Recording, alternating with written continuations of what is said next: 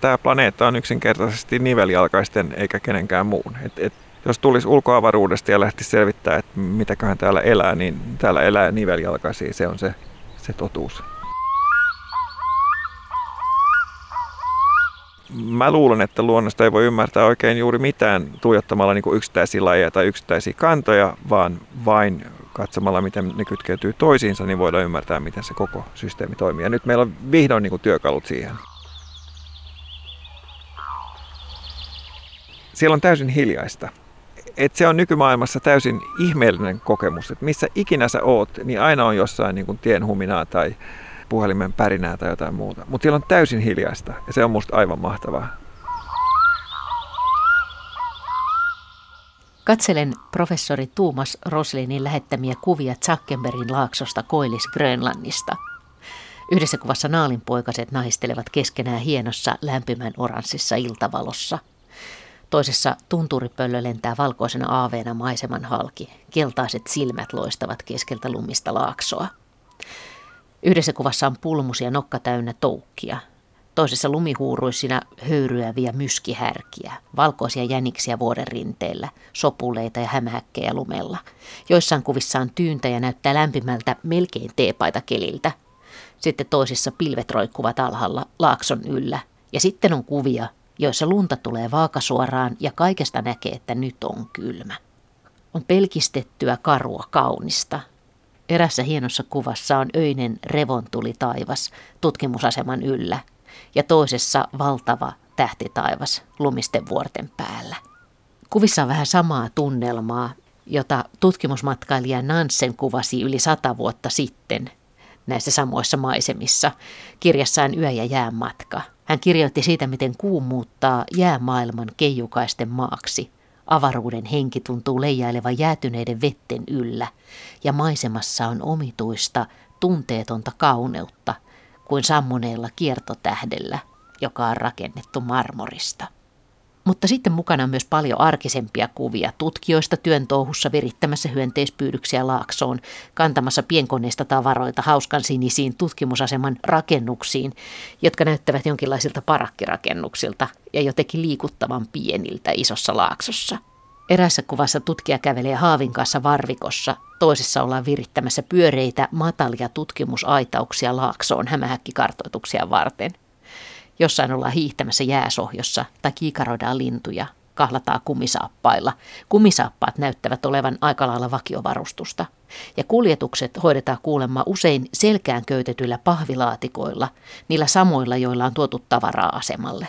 Ja se näyttää aika erikoiselta valokuvassa, kun siihen vielä lisätään kivääri, joka pitää olla maastossa aina mukana jääkarhujen varalta.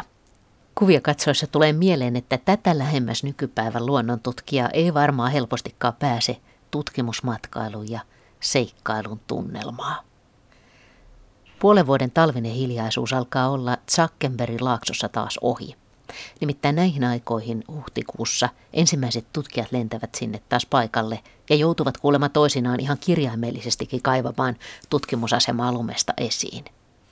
Ja aseman tutkimuskausi nyt jo 24. käynnistyy taas. Sinne Koillis-Grönlantiin on kymmenen vuoden ajan suunnistanut kesäisin myös tutkija professori Tuumas Rosliin. Hän on kiinnostunut ravintoverkoista, siis siitä, kuka luonnossa syö ketäkin.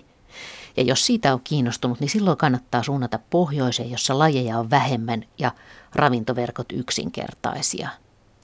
Tai niinhän sitä voisi luulla. Ja se onkin helpommin sanottu kuin tehty, sen selvittäminen, että kuka ketäkin syö, varsinkin jos on kiinnostunut pienistä Koillis-Grönlannin asukkeista, jotka voivat usein saalistaa maaperän sisällä kasvillisuuden seassa.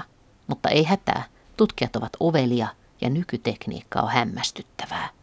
Haasteita siis piisaa ja vuodetkin ovat aika erilaisia. Kuulemma esimerkiksi viime kesänä lunta oli niin valtavasti ja se suli niin myöhään, että oikein mikään lisääntyminen alueella ei onnistunut. Ei myskihärillä, ei hyönteisillä eikä kasveilla.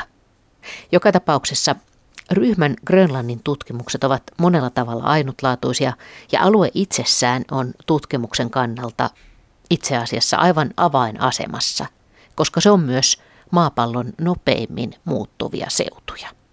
Tapaa Ruotsin maatalousyliopiston hyönteisekologian professorin Tuomas Roslinin Varsinais-Suomessa istuskelemme auringossa joen rannalla ja ajatuksissa liikumme Grönlannin kesässä. Kaikki alkoi siitä, että meidän ryhmässä oli, oli ranskalainen tutkija, joka tutki kaulussopuleita Koillis-Grönlannissa. Ja hän aina sanoi meille, että sinne pitäisi lähteä, että se on maailman upein paikka. Ja sitten me sanottiin, että juu, juu, ehkä joskus. Ja sitten kun meidän lapset kasvoi tarpeeksi isoiksi, että ensimmäistä kertaa saattoi lähteä johonkin, niin me vaimon kanssa otettiin kaikki perheen säästöt ja lähdettiin Koillis-Grönlantiin. Ja se oli se ensimmäinen maastokesä.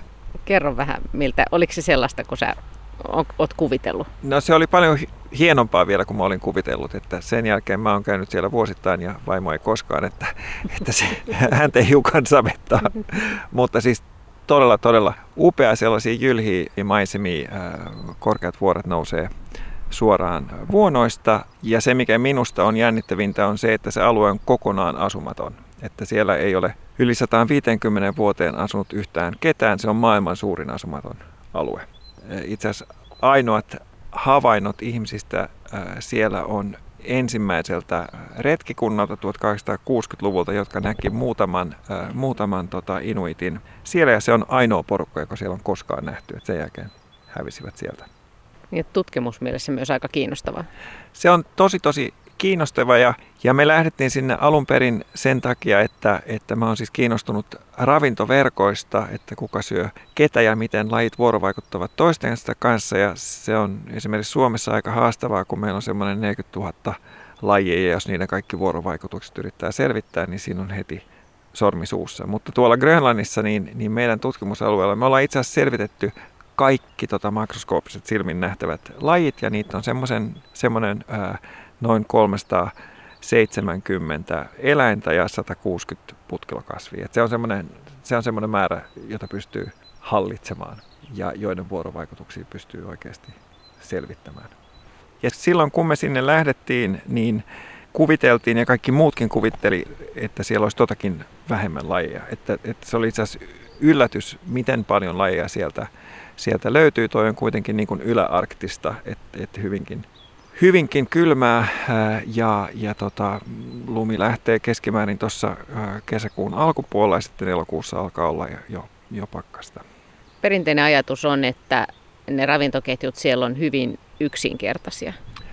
Kyllä, että lajeja on vähän ja alkuperäinen ajatus on ollut, että ravintoverkot on, on yksinkertaisia, että ilmasto on se, joka siinä niin kuin määrää kannan vaihtelut ja, ja muut. Ja, ja nyt kun me ollaan selvitetty sitä perusteellisemmin, niin laji on aika paljon ja kaikki kytkeytyy toisiinsa.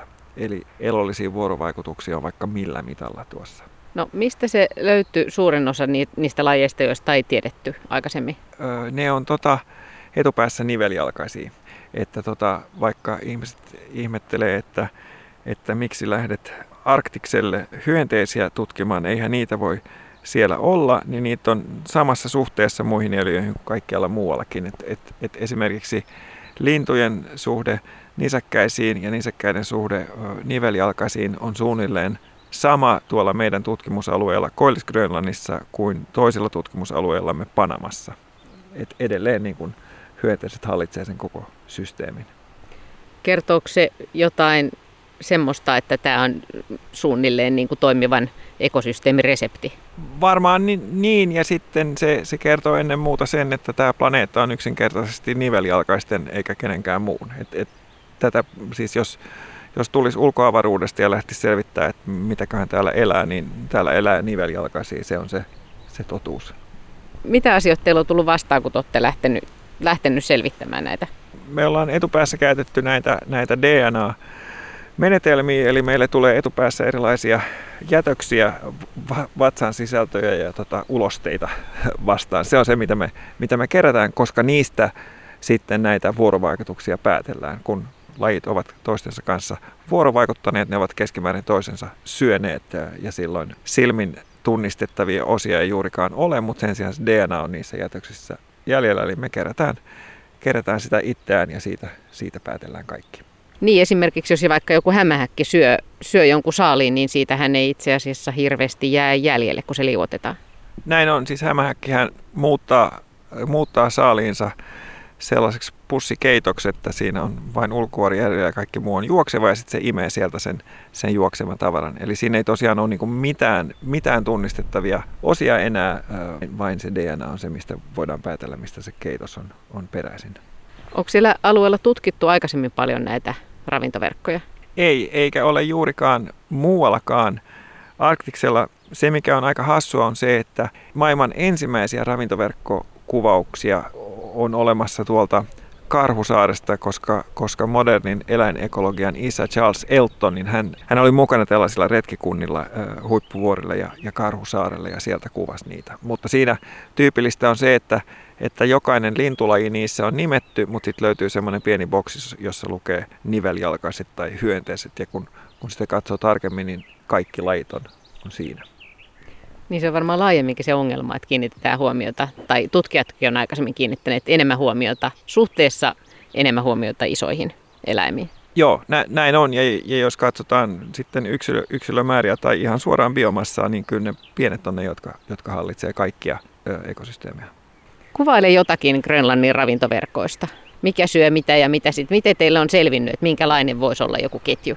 Hyvin monet ravintoverkot siellä meidän tutkimusalueella, niin ne keskittyy hämähäkkeihin, koska siellä ei ole näitä peruspetoja, mitä, mitä esimerkiksi nyt täällä meidän ympäristössä on. Täällähän on niin paljon maakiitäjäisiä, murkkuja on tosi paljon ja näin, mutta siellä ei ole yhtään murkkulajia, eikä, no siinä on yksi tai kaksi kovakuoriaislajia, pieniä ja säällittäviä otuksia. Eli ne huippupedot siellä on, on oikeasti hämähäkkejä ja niitä on kuhisemalla. Eli niitä on tosi tosi paljon ja, ja ne, ne ahmivat sitten muita, muita niveljalkaisia siellä. Onko hämähäkit erityisen hyvin sit sopeutuneet tämmöisiin kylmiin arktisiin oloihin? Joo, siinä on alle 20 lajia, mutta etenkin muutama niistä on tosi tosi runsaita. Eli lajikirjo ei ole hirveän suuri, ne ei ole siinä mielessä sopeutunut sinne, mutta sen sijaan ne lajit, jotka siellä, siellä esiintyy, niin ne, ne voi olla hyvin runsaita. Voiko semmoista kysyä, mutta kuinka paljon siinä on sattumaa, että siellä on just ne lajit? Ja kuinka paljon sitä, että ne kerta kaikkiaan on ne lajit, jotka pärjää noin pohjoisessa? Se on hyvä kysymys ja esimerkiksi nivelialkaisten näitä leviämisreittejä tuolle arktisella alueella, niitä on tosi vähän tutkittu aikaisemmin. Putkilokasvien leviämisreittejä jääkauden jälkeen on tutkittu enemmän ja nyt me ollaan jonkin verran sitä tehty ja näyttää, että ihan samoja reittejä ja samanlaisia kuvioita löytyy äh, nyt eläimistä, nivelialkaisista kuin, kuin arktisista kasveista, mikä on aika luontevaa sinänsä, mutta, mutta sitäpä se ei ole aikaisemmin tehty. Onko se ollut jännittävää selvittää tämmöisiä kokonaisuuksia? Mun mielestä se on äärimmäisen jännittävää. Lisäjännit, lisäjännitystä tuo toki se, että tuolla alueellahan on niin kuin esimerkiksi jääkarhuja, että siellä täytyy aina kulkea aseistautuneena. Jos keskittyy liikaa tuijottamaan maahan, niin välillä havahtuu siihen, että olisi hyvä ja terveellistä katsoa vähän ympäriinsä myös välillä. Onko sä nähnyt jääkarhuja? Joo, niitä on, niitä on muutama vuodessa. Ja niitä on itse asiassa enemmän nyt kuin aikaisemmin. Että aikaisemmin tuolla Zuckerbergin alueella, jossa me toimimme, niin jääkarhu oli harvinaisuus ja nyt niitä on useampi per, per vuosi. Mutta jääkarhut ei liity teidän ravintoverkkoon, koska ne syö hylkeitä.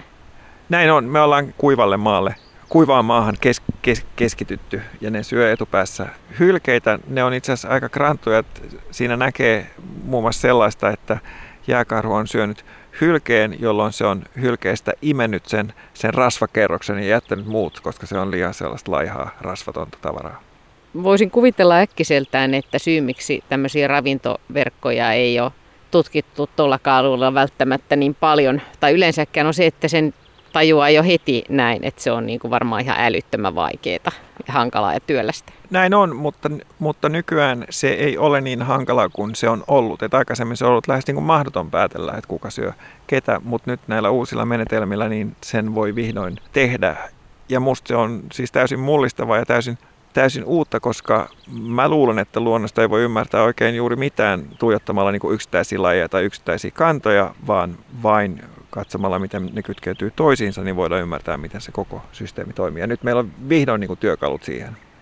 Joo, voi ymmärtää noinkin. Siis niin, niin äsken puhuttiin siitä, että jos hämähäkki syö jonkun, niin siitä ei jää paljon jäämiä, mutta myöskin ne syömiset voi tapahtua siis maassa tai maaperän sisällä tai missä tahansa, että niitä ei todellakaan, niin kuin vaikka olisi kuinka ikään kuin superahkera ekologi, joka ei nuku ollenkaan, vaan pyörii siellä niin kuin yötä päivää, niin se ei silti auta. Kyllä, näin, näin on. Ja silloin auttaa esimerkiksi se, että, että tota, niin, siis ne tärkeimmät kasvinsyöjät siellä on perhostoukkia. Niiden tärkeimmät tota, viholliset on näitä hämähäkkejä ja sitten loispistiäisiä. Ja monet loispistiäiset on ihan niin kuin mahdottomia löytää toukkina. Mutta silloinpas voidaankin tehdä niin, että pyydystetään aikuisia loispistiäisiä ja sitten niiden suolistossa on tarpeeksi jäämiä siitä perhostoukasta, jonka ne söivät ää, itse pieninä, jotta voidaan päätellä, ketä ne loisi, vaikka, vaikka sitä niin kuin edellistä vaihetta ei. Mikä on täysin huikeaa, koska nehän on käynyt läpi kokonaisen muodonmuutoksen ja edelleen siitä löytyy niin kuin siitä edellisestä ateriasta tarpeeksi DNAta, että sen voi tehdä. Sen muodonmuutoksen jälkeenkin. Kyllä. Aivan uskomatonta. Se on aivan uskomatonta.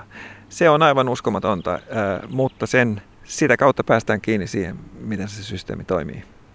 Niin se sanoi äsken Tuomas Rusliin, että tätä kautta vasta ikään kuin päästään kiinni moniin olennaisiin kysymyksiin. Mitä, minkälaisia kysymyksiä, uusia kysymyksiä tai vastauksia tämä avaa? Se kertoo sen, mitkä eliöt ovat, ovat niin kuin meitä erityisesti kiinnostavien lajien tärkeimmät viholliset, kuinka paljon se ja se peto syö tätä meidän kohdelajamme, tai voidaan päätellä siitä isommasta ravintoverkon rakenteesta sitä, että jos nyt tapahtuu, jos nyt ympäristön muutos vaikka vaikuttaa tähän ja tähän lajiin niin ja niin paljon, niin mihin muihin lajeihin se todennäköisesti kuvastuu. Eli voidaan niin katsoa, miten, miten, miten ne välittyvät sen systeemin läpi nämä, nämä tota, lajikohtaiset vaikutukset. Entäs sitten tämä paljon puhuttu ilmastonmuutos, näkyykö se Grönlannissa, onko se näkynyt tämän, tänä tutkimusaikana ja, ja tuleeko sen vaikutus näkymään niin kuin näissä ravintoverkoissa? No se, se on kaikista huikeinta, että, että tuolla alueella on siis toiminut tanskalainen asema vuodesta 1996 ja sinä aikana, kun on tehty tätä ympäristön seurantaa, niin monien kasvilajien fenologia, siis kukinta-aika on muuttunut viikoilla. Ja jos koko kesä kestää jonkun kuukauden, niin se on iso muutos. Se on, se on todella iso muutos. Ja se on siis tapahtunut muutamassa vuosikymmenessä. Että ne on hyvin nopeita ne muutokset siellä. Mutta se, miten se vaikuttaa kaikkiin ravintoverkkoihin ja muuta, niin se onkin sitten toinen kysymys. Näin se on, koska ravintoverkkotason seurantaa ei, ei ole sillä tavalla ollut. Onneksi se, mitä tuolla asemalla on tehty, on se, että on pyydetty tällaisilla kuoppapyydyksillä hyönteisiä pitkän aikaa siis ihan alusta saakka purkitettu ja laitettu etanolin viinaan ja kukaan ei ole sitten koskaan saanut sitä hyönteismassaa määritettyä, mutta nyt me tota, taas niin kuin DNA-menetelmin selvitetään, mitä lajeja on näissä vanhoissa näytteissä ja pystytään seuraamaan lajiston ja lajien runsauksien muutoksia yli, yli tota 20 vuoden näistä, näistä purkkiaineistoista. No onko jotain käsitystä jo, vai onko se homma vielä tekeillä? Se homma on vielä tekeillä. Me ollaan, meillä on vihdoin niin kuin aineisto valmiina, mutta nyt se pitää vielä analysoida. Mutta siis ihan siltä jo ennen kuin ollaan lajitasolla, niin, niin se mitä tiedetään on esimerkiksi se, että näiden hyönteisten, jotka on näitä purkkipyydyksillä seurattu, niin niiden ajoittuminen, niiden fenologia suhteessa kasveihin, jotka tarvitsee niitä esimerkiksi pölyttäjinä, niin se on jo liukunut aika merkittävästi. Eli tota, pölyttäjät ja niitä tarvitsevien kasvien keskinäinen ajoittuminen on, on tota, joutumassa erilleen. Niin, tämä on se huoli, jota on mietitty paljon, että jos nämä tosiaan aikataulut muuttuu, mutta eri ryhmillä eri aikaan, niin sitten käy just tämä ongelma, että kun on vaikka linnulla pienet poikaset, niin ei olekaan just niitä, sitä ruokaa. Tai, tai näin pölyttäjät mikä on myös varsin vakavan kuulonen tilanne, että kun pölyttäjät on liikkeellä, niin ei ole pölytettävää. Näin on ja se on, se on huono homma molemmille, että tota, kasvit ei saa pölytystä ja toisaalta niin kuin pölyttäjät, jotka syö sitä mettä ja, ja, ja siitä pölyä, niin niille ei ole ruokaa, että voi molempiin tasoihin vaikuttaa ikävästi. Minkälaista se käytännön tutkimus Grönlannissa on ollut? Sä oot Suomessa tutkinut paljon luontoa pitkän aikaa, niin voiko samoilla tiedoilla ja käytännön kokemuksella lähteä Grönlantiin? Voi, mutta se, se käytännön haaste, mikä siinä on, kun se on niin kuin monen päivä matkan päästä äh, kaikesta, niin siinä se, ne käytännön haasteet on niin paljon suurempia, että jos lähin kauppa on 800 kilometrin päässä, niin pitää suunnitella aika tarkoin, mitä tuo mitä tuo mukanaan ja toisaalta silloin, kun aina muistaa unohtaneensa jotain tärkeää, niin pitää pystyä niin kuin ihan mahdottomista aineksista sit kehittää niin kuin jotain tilalle. Että tota, esimerkiksi asemalle tulevista pahvilaatikoista on rakennettu vaikka, vaikka mitä kautta vuosien. Niin, että se on vähän tavallaan niin kuin aikahyppy taaksepäin johonkin entisaikojen ekologiaa. Joo, ja, ja jos mun mielestä yksi hienoimpia asioita on se, että kun tuolla on ja kun siellä ei ole ketään, on se, että siellä on täysin hiljaista. Et se on nykymaailmassa täysin ihmeellinen kokemus, että missä ikinä sä oot, niin aina on jossain niin kuin tien huminaa tai puhelimen pärinää tai jotain muuta. Mutta siellä on täysin hiljaista ja se on musta aivan mahtavaa. No kerro jotain, onko sattunut jotain hienoja kohtaamisia eläinten kanssa tai, tai jotain hienoja hetkiä muuten, mitä tulee mieleen? No varmaan ne vähemmän hienot kohtaamiset on ne, mitä muistaa parhaiten, että tota, siinä on hyvin paljon myskihärkiä ja tota, ne, ne sonnit saattaa olla loppukesästä vähän myrtsejä tai, tai, tai, tai mikä onkaan oikea termi, niin siinä on tota, lähinnä kerran sattunut niin, että on hyvinkin nopeita vauhtia tullut poistuttua paikan päältä, josta silloin, koska myskihärkä on ollut perässä, mutta, mutta tietysti niin myskihärkä, jos se oikeasti haluaa sut tavoittaa, niin se myös tekee sen, että, että tota, siinä saattaa olla kiitollinen siitä, että se on ollut vain tämmöinen valehyökkäys. Mä vähän vaan testasi tutkia. kyllä, kyllä. No kuvaile joku, milloin Grönlanti on sun mielestä kauneimmillaan. Mä pidän hyvin paljon siitä, siitä lumen sulamis ajasta, jolloin maisema on ensin kokonaan valkoista ja sitten siihen rupeaa tulee sellaisia niin kuin maanläheisiä okran sävyjä ja sitten se on kokonaan ruskeita ennen kuin se vähitellen sitten vaihtuu vihreäksi. Että semmoinen hyvin vähävärinen vaihe ennen kuin se liukuu siihen vihreään kesään on mun mielestä todella hieno. Onko siis käytännössä ollaanko siellä telttamajoituksessa sitten vai onko siellä mökki vai? Alussa me oltiin ranskalaisen ryhmän kanssa telttamajoituksella, mutta se tuntuu sen verran epäterveelliseltä, että sitten siirryttiin tälle, tänne tota, tanskalaisen ylläpitämälle asemalle, jossa on, jossa on ihan tota, ää, rakennuksia. Tutkimukset jatkuu Grönlannissa. Tuomas Ruslin, minkä takia on, minkä takia on tärkeää tutkia siellä Grönlannissa näitä ravintoverkkoja? Siis käytännössä se, se kuva, mitä me ollaan piirretty siitä koko systeemistä nyt viimeisen kymmenen vuoden aikana, se on ihan uusi. Siis se muuttaa koko käsityksemme Arktiksesta, koska aikaisemmin on ajateltu, että niin kuin jokainen laji omillaan ankarissa ympäristöoloissa, ja nyt me yhtäkkiä keksitäänkin, että koko, koko Arktis on niin kuin tämmöinen elollinen yhteisö, jossa kaikki lajit kytkeytyy yhteen ja se mitä sä teet yhdelle lajille tai muutamalle lajille hyvin helposti sitten välittyy läpi koko tämän systeemin. Eli sen takia käsityksemme siitä, miten ulkoinen muutos, kuten ympäristön muutos, vaikuttaa siihen systeemiin, on nyt ihan uudella pohjalla. Mutta jos ajatellaan muita pohjoisia alueita, niin voiko, voiko näitä tietoja soveltaa niin kuin esimerkiksi Suomen Lapin ekosysteemi, eko, näihin verkkoihin? Ravintoverkkoihin tai muualle? Mä luulen hyvin vahvasti, että ne ovat rakenteeltaan samanlaisia. Totuus on se, että nyt me ollaan menty hyvin syvälle tiettyyn systeemiin ja se, mitä me haluttaisiin tehdä nyt seuraavaksi, on viedä näitä samoja menetelmiä useampaan paikkaan ympäri Arktiksen ja katsoa, missä määrin nämä samat rakenteet toistuvat. Sitä on myös aloitettu. Onko näissä Grönlannin ravintoverkoissa paljon semmoista, mitä ei ymmärretä vielä? Varmasti hyvin paljon ja se sellaiset pinnat, joita me ollaan vasta nyt viime aikoina raapaistu, liittyy vielä näihin paljon pienempiin otuksiin. Et nyt me ollaan, tai eliöihin, nyt me ollaan keskitytty näihin silmin nähtäviin otuksiin, mutta sitten siellähän on esimerkiksi hyvin paljon sieniä, totta kai bakteereja ja muuta, ja se, miten, miten ne sitten vuorovaikuttavat näiden suurempien eliöiden kanssa, niin se on sitten seuraava vaihe. Sitä kohti vai? Sitä kohti. Et se mikä on jännittävää on, on se, että tässähän me ollaan Koillis Grönlannissa, joka on aikaisemmin ollut tosi tosi vaikeasti saavutettava, koska siellä tulee kylmä merivirta suoraan Pohjoisnavalta.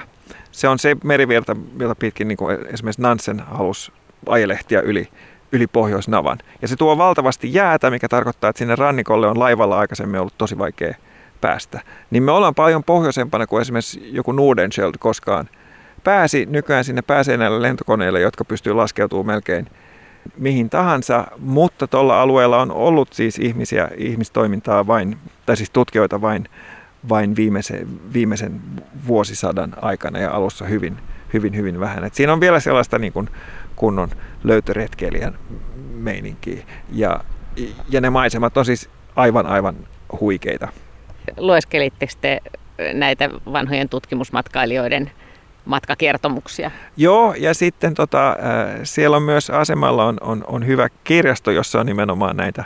Monihan niistä oli nimenomaan äh, tanskalainen, että, että tota, ne tanskalaiset pitää sitä historiaa hyvässä arvossa. Se Nansse, niin onko se yön ja jään matka tai joku tämmöinen, on tosi hieno kirja, jossa hän kuvaa todella hienosti sitä, että minkälainen matka se sinne pohjoiseen meneminen on ja vähän niin kuin sitten sitäkin, että minkälainen se mielenmatkana on.